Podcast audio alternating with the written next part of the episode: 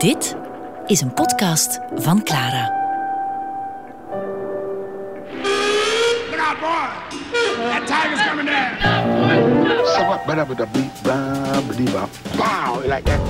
All That Jazz. Met Karel van Keimeulen en Tine de Donder.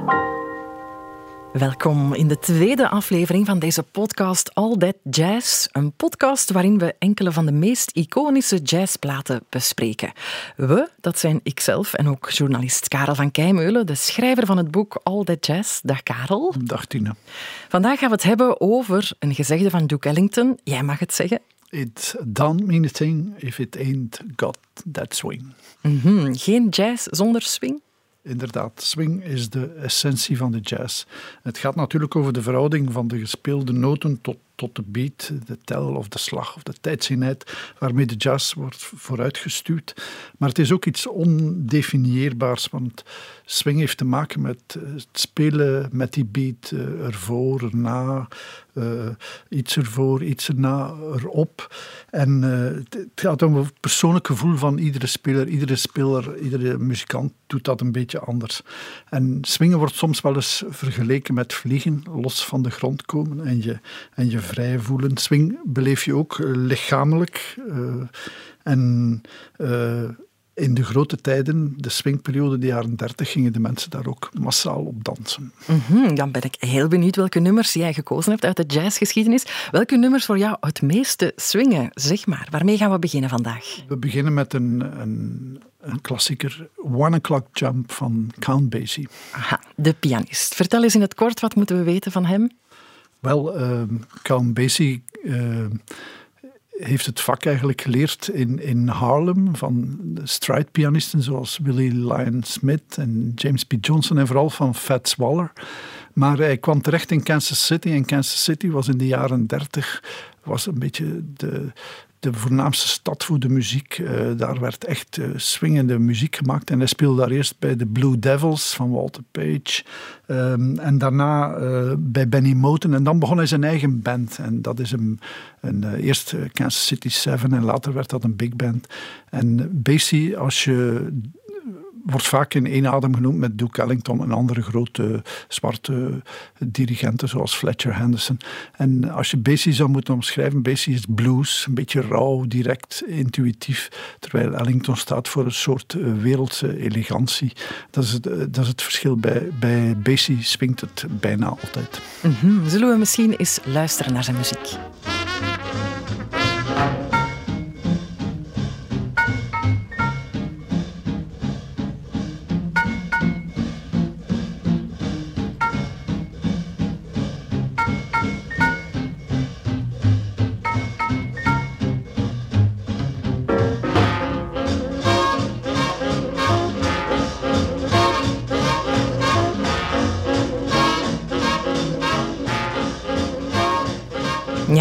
Is dat typisch Count Basie op zijn piano? Ja, Basie stond bekend voor zijn economische, bijna ascetische manier van piano spelen. En je hoort het ook in dit stuk. Hij, legt zo accenten op een hele speciale manier, maar heel precies, zodat de muziek eh, een drive krijgt. Daar was hij een meester in, in timing. Ja, eh, en economische manier, dan bedoel je zuinig speelde hij? Absoluut, hij kon met enkelnoten eigenlijk eh, de muziek kleur geven en vooruitstuwen. En deed hij dat bewust of was dat een vorm van luiheid ook? Eh, heel bewust deed hij dat. was echt zijn, zijn kenmerk, zijn stijl. Hij heeft die gedistilleerd uit, uit heel wat andere stijlen. En kijk, dat is wat ik doe, zei hij. Mhm. Het is een heel vrolijk en dansbaar nummer, hè, dit One O'Clock Jump. Ehm, het was het herkenningsliedje van zijn orchestra. Inderdaad, ja, hij heeft dat lange jaren als zijn eh, herkenningsdeuntje gebruikt. Ja, ja. Ja, en wat is het meest bekende stuk uit dit nummer?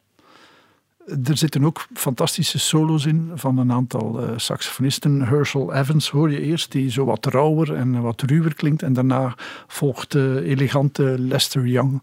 En dat is toch wel een bijzondere man die eh, heel, eh, ja, Count Basie veel kleur heeft gegeven, maar ook een, daarna een eigen carrière heeft ontwikkeld. En ook lang eh, heel wat, een zeer nauwe band had met Billie Holiday, de zangeres. We gaan eens luisteren naar die blazersectie. Ja,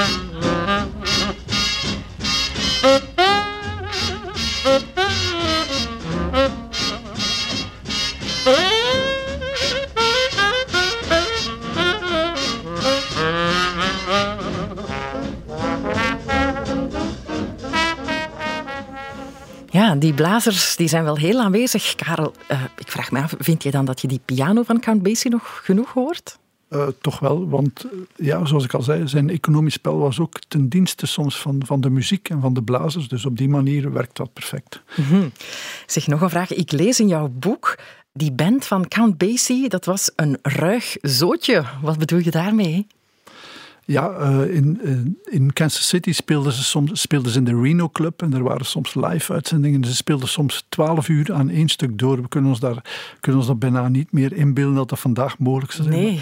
Ging toen soms. Je kunt dat ook een beetje zien in de film die Robert Altman over Kansas City en over die muziek heeft gemaakt. Ze hielden ook tenor battles. En ja, een ruig zootje, het is bekend. Ze waren veel op tournee, uh, zaten in pensionnetjes. ja, ze, ze dronken wel wat en ze gebruikten wel wat. Maar aan de muziek was daar niks van te merken? Toen ze speelden, vergaten ze dat allemaal en telde alleen nog de muziek. En is dit nu voor jou het toonbeeld van de swing? Uh, dat, dit is echt uh, het hoogte, een van de hoogtepunten van de swing, absoluut. Ja. Mm -hmm, Oké, okay, blij dat die in ons lijstje stond. Nu, Karel, die Lester Young, dat is toch ook iemand die in ons lijstje past van swingende muzikanten, hè? Een hele bijzondere saxofonist. Een man wiens muziek uh, rustig en kalm ademt. En hij speelt met een grote lichtvoetigheid, een wat dunnere toon, niet zo ruw als die andere saxofonisten, maar met een onweerstaanbare logica in zijn muziek. Uh, en hij gebruikt vooral ritme en, en melodie. Hij kan werkelijk op één noot blijven dansen. En uh, heeft een aantal beroemde stukken gemaakt, zoals uh, Lester Leaps In. Hij was ook de saxofonist die zijn saxofoon onder de stem van Billie Holiday kon schuiven, zoals geen andere saxofonist dat kon.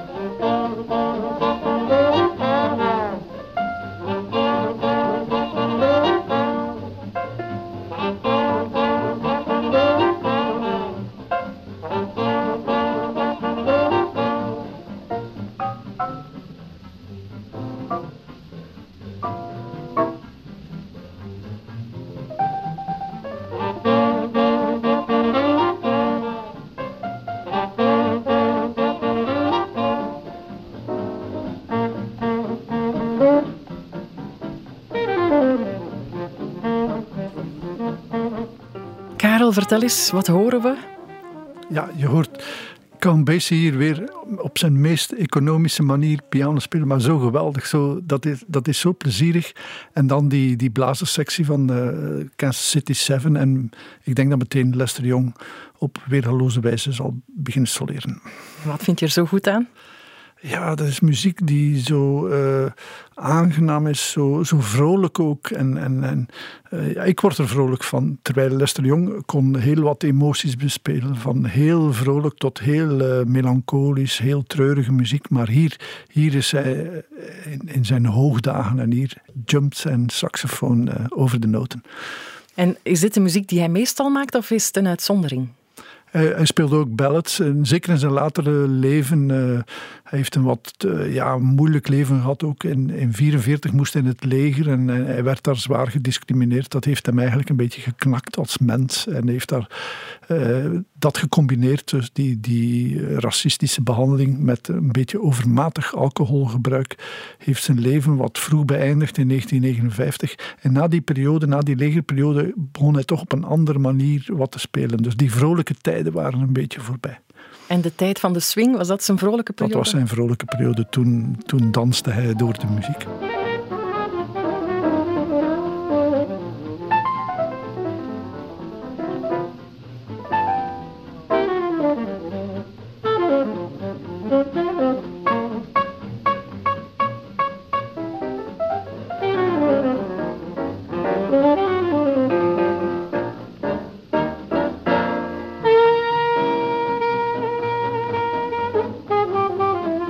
Ja, je hoort hem hier die ene noot uittrekken en dan herhalen. Dat is, dat is zo mooi. En ook de manier waarop dat call-and-response spel met, met Basie gebeurt. Dat is zo, zo plezierig en, en zo juist.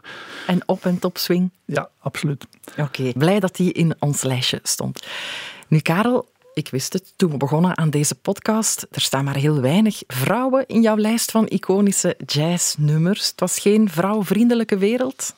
Uh, nee, absoluut niet. Door wat ik daarnet al zei, ze waren soms 50 weken op tournee in een jaar. Uh, in bussen of in, of in treinen. Uh, speciale wagons die ze inrichten, omdat zwarte muzikanten mochten niet overal slapen, mochten niet overal eten, mochten zelfs niet overal naar het toilet gaan. Dus op die manier losten ze dan dat probleem op als ze door het zuiden trokken of door gesegregeerde staten. En uh, ja, dus voor vrouwen was dat zeer moeilijk. Er waren wel wat vrouwen actief in de jazz, zeker in, bijvoorbeeld in de vroege jazz. Lil Armstrong, de, een van de eerste vrouwen van uh, Louis Armstrong, was, was pianiste. Maar inderdaad, ze waren niet... Uh, uh, ja, ze konden, ze konden daar niet aan meedoen, denk ik, ook om, om, om dat, dat leven dat niet toeliet. Vandaag zijn er heel wat uh, vrouwelijke muzikanten in de jazz. Ja, maar toen was het toch niet zo evident. Maar nee. we hebben er hier wel eentje klaarstaan, Ella Fitzgerald. En we zitten nog altijd in de swing, maar wat zij brengt, dat is toch wel heel anders dan wat Count Basie deed, hè? Ja, zij is een zangeres. En, uh, maar zij heeft dat ook meegemaakt, want zij begon als, uh, zij won als jong, uh, jong meisje van 17, 18 een amateurwedstrijd in het beroemde Apollo Theater in Harlem. En ze werd toen opgepikt door een bandleider ook, die ook een fameuze band had, Chick Webb, eh, die een dwerg was. En ze maakte meteen een, een liedje, A Tisket, A Tasket. En dat werd een, uh, dat is eigenlijk het populairste liedje dat Ella Fitzgerald ooit gemaakt heeft. Maar goed, zij heeft dus ook de bob meegemaakt, de swing, en ze heeft dat allemaal opgezogen. En dan in de jaren 50 uh, begon ze met opnamen voor The Great American Songbook. En gedurende acht jaar heeft ze al die liedjes, die schrijvers zoals de, Ira en George Gershwin, uh, Rodgers and Hart, Cole Porter, uh, Jimmy Mercer, al die grote liedjeschrijvers die vooral voor, voor film en musicals schreven, gemaakt hebben. En zij heeft die allemaal opgenomen en zij heeft die eigenlijk uh, een iconische status bezorgd. En er, er was een criticus van de New York Times die dat heel mooi omschreef. Ik lees het hier even voor. Hier stond een zwarte vrouw die stadsliedjes zingt, geschreven door Joodse immigranten. En ze werden massaal opgepikt door een publiek van vooral blanke christenen. Ja. En dat is eigenlijk wel een beetje correct. En Ellen was natuurlijk een geweldige zangeres met een geweldige timing, ook een geweldig gevoel voor swing. Een, een glasheldere dictie, eh, een intona formidabele intonatie. Het leek wel of, of zij alles kon. En een, een stem die, die, die, die zo, zo mooi vloeit. En ja, het is fenomenaal. We moeten eens luisteren. As Dorothy Parker once said to her boyfriend, fare thee well. As Columbus announced when he knew he was bounced, it was swell, Isabel, swell.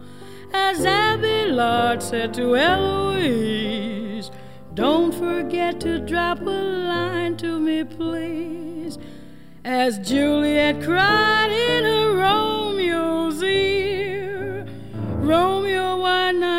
face the fact, my dear? It was just one of those things. Ja, Karel, kan jij dat nu uitleggen? Ik weet dat het moeilijk uh, in woorden te vatten is, maar waarin zit voor jou nu de swing in haar zangstijl? Ja, de manier, haar timing vooral. Hè. En die, naast die, die warme, glasheldere stem. En de, ja, je hoort ook hoe ze bijvoorbeeld de woorden just en dose, hoe ze die klinkers uitrekt.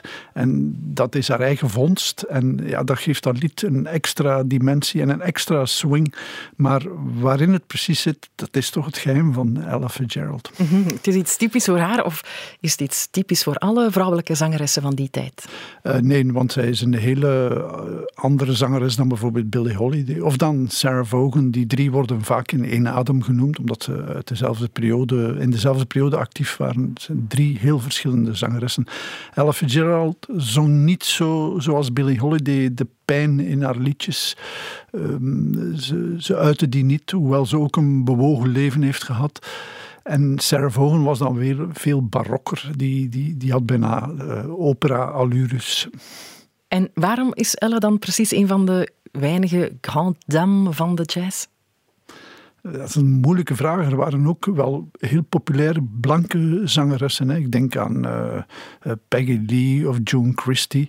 Uh, de, de grote orkesten in die tijd, de swingbands, de jaren 30, 40, die hadden allemaal een zangeres. En die zangeres mocht gewoonlijk twee of drie liedjes komen zingen en dan speelde de band weer instrumentals. En dus er waren behoorlijk, wel behoorlijk wat zangeressen, maar Ella is daar bovenuit gestegen. Ook omdat toen de bebop opkwam, ja, ze luisterde daarnaar en ze kon dat meteen vatten. En ze begon toen te sketten. En sketten is eigenlijk zingen, uh, woordenloos zingen met, uh, met betekenisloze uh, woorden. En daar was ze echt zeer goed in. En ze deed dat als een echte bebopper. Ze kon echt een, een de trompet van Dizzy Gillespie nadoen. En ja, en tijdens een, een concert dat ze in Berlijn gaf en wou ze het beroemde nummer Mac the Knife zingen uit de die stuiversopera van, van uh, Bertolt Brecht en Kurt Weill. En ze vergat haar tekst. En je zou denken, oké, dan herbegint ze of gaat ze op zoek naar die tekst. Maar nee, ze begon toen gewoon te improviseren dat ze haar tekst vergeten was. En uh, hoe graag ze ook in Berlijn was, denk ik, dat ze dat daar ook aan toevoegde. En dit is, die plaat is dan uh, een geweldig succes geworden. En dat was Ella helemaal op haar gemak op een podium. En dat, dat verklaart een beetje dat ze die Grounded Dam is geworden. -hmm. Nu, dit nummer, het is een standaard geworden. Just one of those things. Is dit iets typisch wat zij deed in de jaren 50? Ja, die, ze begonnen echt die liedjes van die, die grote liedjesschrijvers uit, uit uh, de, de musical en de filmcultuur uh, in, een, in een songboek te, te gieten. En dat is heel. The American, nu spreekt iedereen over die American Songbook en iedereen weet onmiddellijk, ah ja, Ella heeft dat gedaan. En dat gaat over dat soort liedjes die vaak ook standaards geworden zijn in de jazz. En Cole Porter ja, was toch een, een uh, uitzonderlijke liedjeschrijver. De, de spirit in die dingen, de wit in, in die teksten. Uh, maar ook de muziek. Hij schreef echt wel uh, goede, goede en soms complexe muziek. Het waren niet maar gewoon liedjes. Het, het was iets meer. En daarom, en Ella heeft die met veel waardigheid en, en grote kunde gebracht. En daardoor zijn die eigenlijk uh, de status uh, van een liedje ontstegen en hoort tot het American Songbook.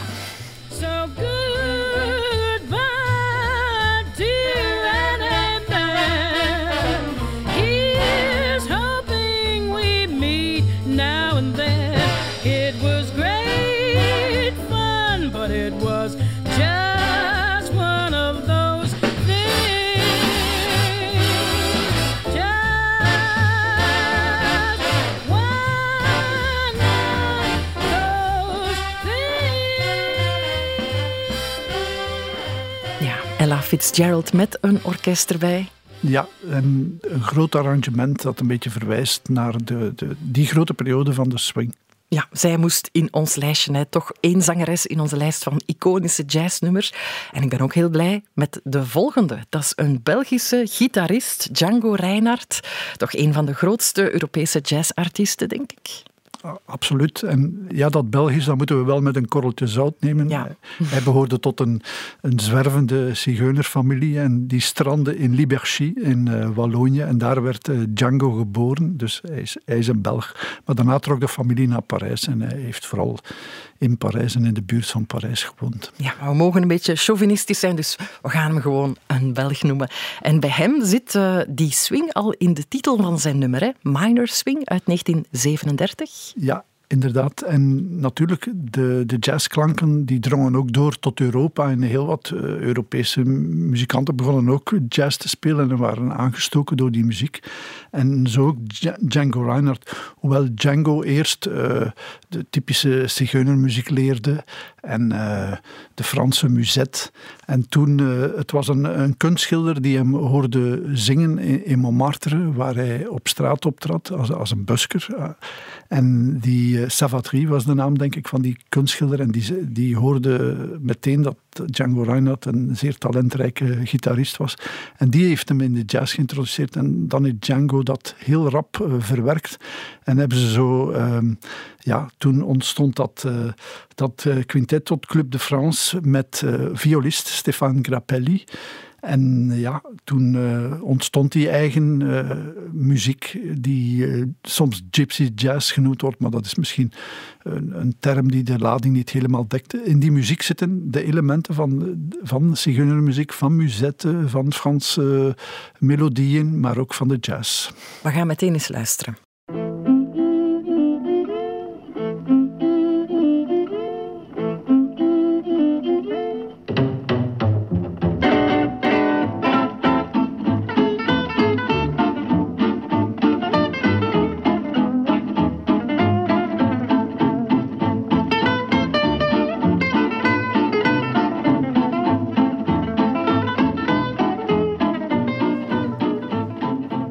Karel Django die speelt niet de elektrische gitaar, hè?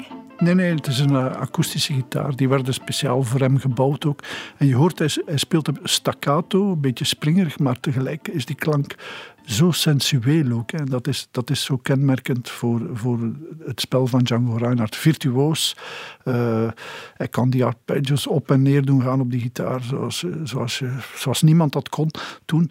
Maar toch blijft dat eigenlijk in, in zekere zin melodieus. We gaan natuurlijk, uh, als je het, het vioolspel van Stefan Grappelli, dat is veel vloeiender en dat is eh, veel melodieuzer. Dat gaan we misschien meteen horen. Ja, maar de twee passen wel goed samen. Ja, hoewel ze als persoonlijkheden heel tegengesteld waren. Ze, kon, ze konden elkaar eigenlijk niet zo goed verdragen. Maar als ze muziek speelden, dan, uh, ja, dan, werd, dan ontstond er een soort symbiose tussen die twee. En dat, dat kwam tot een eenheid.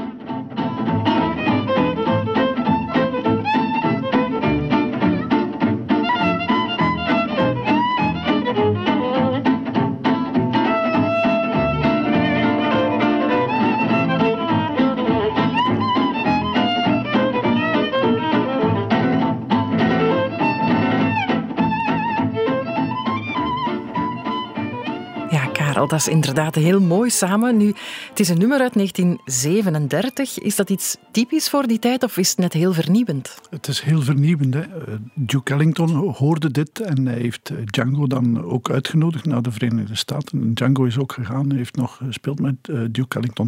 Dat was echt wel vernieuwend, deze muziek, ja.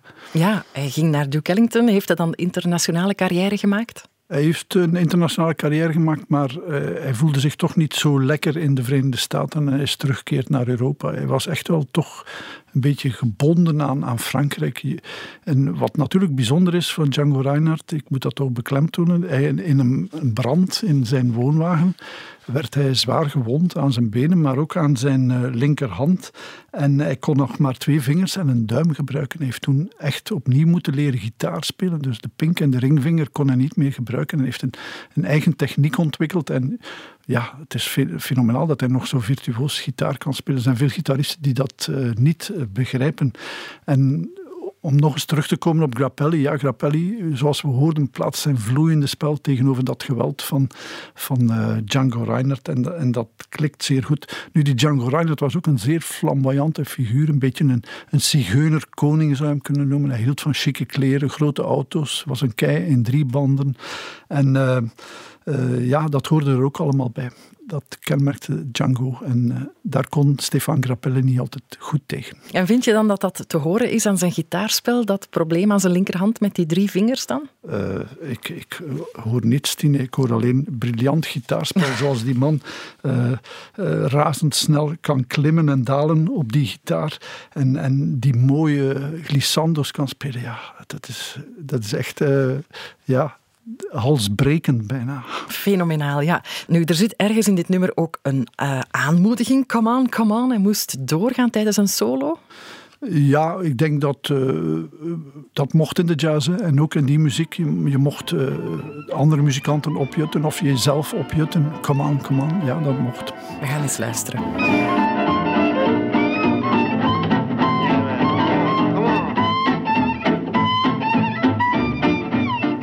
Ja, Karel, denk jij dat dit de stem is van Django Reinhardt die Grappelli laat doorgaan? Eh, ik weet het niet. Het kan Django zijn of een van de ritmegitaristen die je zo heerlijk op en neer hoort gaan. Maar uh, het is in elk geval Stefan Grappelli die ze willen aanmoedigen om nog wat intenser te soleren. Mm -hmm. En zo nog meer swing te laten horen. Inderdaad. Oké, okay. Django Reinhardt, Ella Fitzgerald, Lester Young en Count Basie. Vier heel verschillende artiesten, maar alle vier op en top swing. Dankjewel, Karel. Graag gedaan. In de volgende aflevering hebben we het over gekke jazz, maffe jazz, humor in de jazz. Heel graag tot dan.